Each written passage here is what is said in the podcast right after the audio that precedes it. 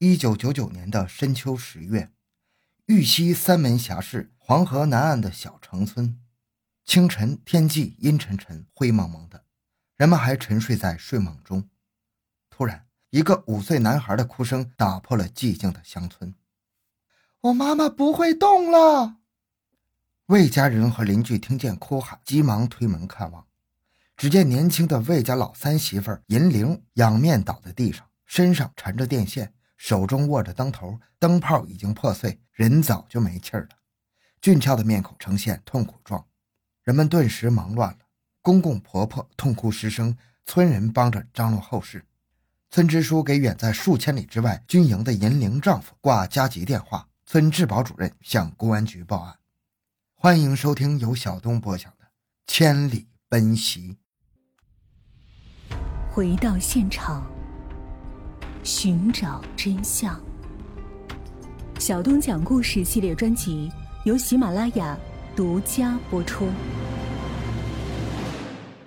公安局的刑侦警察赶到，经过仔细检查，屋内财物未失，不会是图财害命；女方作风正派，不会因情奸杀；家庭和睦，不会因生气自杀，可能因为不慎触电死亡。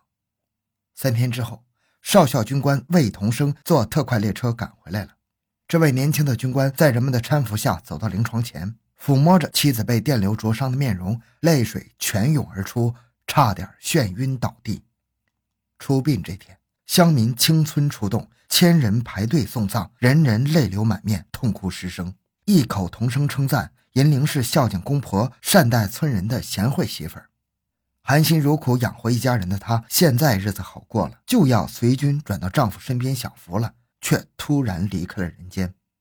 埋葬妻子之后，少校军官来到公安局，对银铃的死提出质疑。如果是触电身亡，只能是手握灯头的一处有伤，而他身上有多处电伤，这该如何解释？很可能是有人杀害。希望公安局能够查明真相，不能让我的妻子含冤而死，不能让凶手逍遥法外。公安局的男局长答应三天给予明确答复。三天之后，村口警车呼啸而来，公安干警来到魏家，少校军官魏同生热情地开门迎出，但他的双手立即被锃亮的手铐铐住了。怎么回事？魏同生镇静地问。公安干警出示了拘捕证。深夜，萧县公安局男局长宁政委、焦副局长等五个领导在彻夜的研究侦破方案。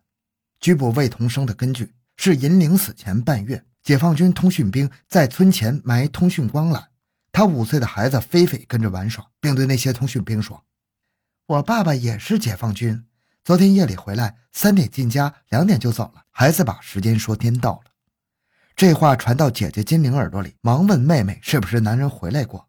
银铃先是否认，经过一再追问，方承认男人出差坐火车路过。夜里到家里短暂停留，并说这是军事秘密，求姐姐千万不要告诉别人。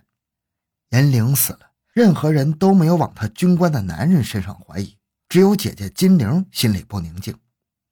妹妹告诉她，那天夜里魏同生回家是翻墙跳进院子，用刀子拨开门栓，悄悄摸黑进屋的。银铃察觉屋里有人，惊醒的时候，觉得脖子上搭着一根电线，打亮手电一照，却没有，方知是幻觉。谁知半个多月后，竟死在电线上。妹妹临死前两天还对姐姐流着泪说：“姐呀，我心里老是堵得慌，大概活不长了。你要照顾好菲菲。”金玲当时还呵斥她不该胡思乱想，谁知妹妹说的话当真应验了。公安局根据姐姐金玲反映的情况，采取果断措施拘捕了魏同生。人抓起来之后，棘手问题接踵而至。银铃已死，所怀疑的线索无从对证，就是查出来他半个多月前回来过，却又不是他这次银铃死的证据。这个有文化、懂法律、社会经验丰富的军官，既然敢作案杀害妻子，绝不会轻易供出罪行的。他深知那是要失去党籍、军籍、名誉、地位，甚至生命的。根据法律，拘捕是有时限的。如果没有证据，把这个罪犯放虎归山，那可就……预审室打来电话，说对魏同生进行突审。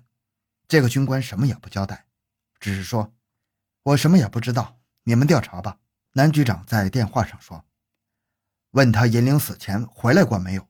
他要不承认回来过，就证明他有鬼，以此为缺口突审。预审室回话问了，他说九月十八日夜间出差路过河南，回家做过短暂停留。看来，希望全寄托在两个侦查员身上了。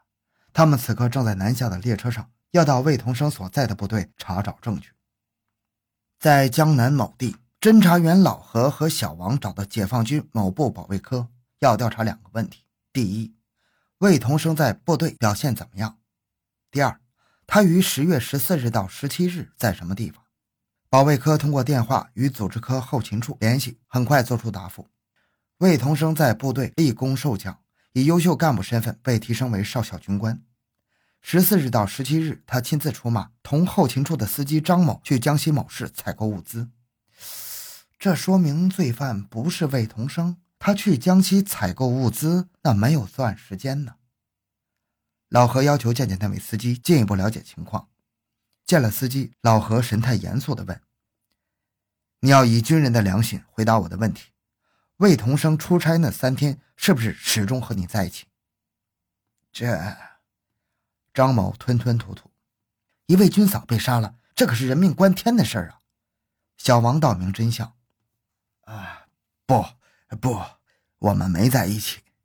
汽车一到城里，他就下车，说是要去杭州西湖玩几天。三天后，他见到我说他在杭州玩，碰到王主任了。谁要问起，就说这三天我们两人始终在一起，糊弄一下领导，免得挨批评。他是我领导，我就照他的话说了。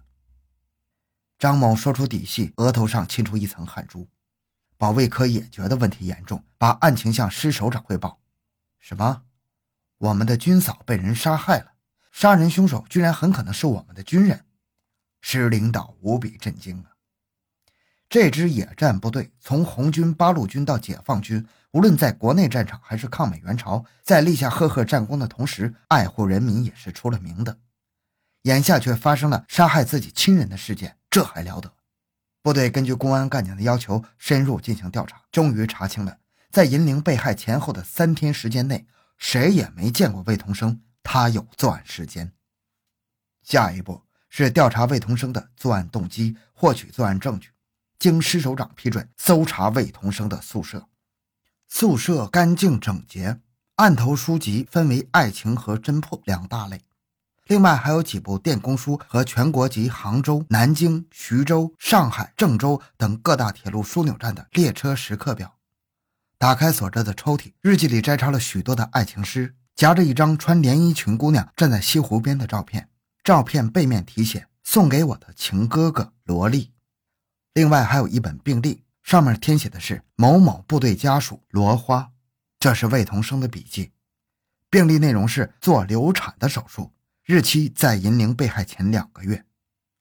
这下可查出了。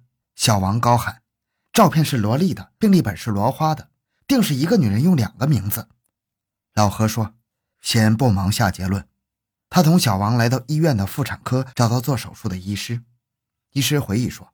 那天是有个年轻漂亮的姑娘来做流产手术，送她来的是个军人，个子中等。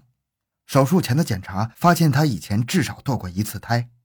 老何向医生递上罗莉的照片，做流产手术的姑娘是不是她呀？医师眯缝着眼端详半天，因为是风景照，人太小无法辨认。他们请医师坐车来到某被服厂，透过窗户观察正在车间工作的罗莉。医师一看，马上否定：“不是她。”你再仔细看看，小王急眼了。医师又仔细辨认一番，摇摇头。这下连老何也沉不住气了。时间已经过去五天了，局领导电令他们迅速侦破，取得凶手罪证，眼下却断线了。他们决定直接找罗莉查问。在师部保卫科，罗莉惴惴不安地望着两个公安干警：“你认识魏同生吗？”“认识。”“请说出你们的关系。”姑娘红着脸，垂下头不语。老何给姑娘倒了杯水，以长者尊厚慈祥的神态向她讲明政策，让她协助公安部门办案。姑娘被打动了，羞涩悔恨地说：“我讲，我全讲。”小王连忙做笔录：“我和魏同生认识五年了，那时我刚从学校出来，才十七岁，单纯幼稚，抱着崇拜英雄的心情同他建立了友谊。我们全家待他像亲人一般，后来交往密切了。”他对我热情的有些过分。单独在一起时，他总谈些爱情话题，有意无意地靠近我，常用脸触动我的额发，用手肘轻触我的胸部。他是那么优秀而英俊的军官，能和他结成伴侣是多么幸福的一件事啊！他从不提他的妻子，我以为他没有老婆，就跟他确定了恋爱关系，但没有发生性关系。后来他的妻子来部队看他，那是多么善良的女性啊！我不能对不起这样的军嫂，我决定和魏同生彻底断了关系。后来我认识了一个未婚的军官，和他结了婚。小王听着听着，已经失去了继续记录下去的兴趣。不管真假，引起魏同生杀妻犯罪的婚外爱情线索中断了。老何并没有放弃，耐心地说道：“我相信你说的话，但现在有一位军嫂被杀了，希望你能够积极地提供线索，看看你认识的女人中有谁和她有不正当男女关系。”罗丽想了想，说道。我有个朋友姓罗，也和他关系亲密，但他们之间到底发生了什么，我就不清楚了。小王一听，高兴坏了，又有个姓罗的女人出现了，案件有了新的线索。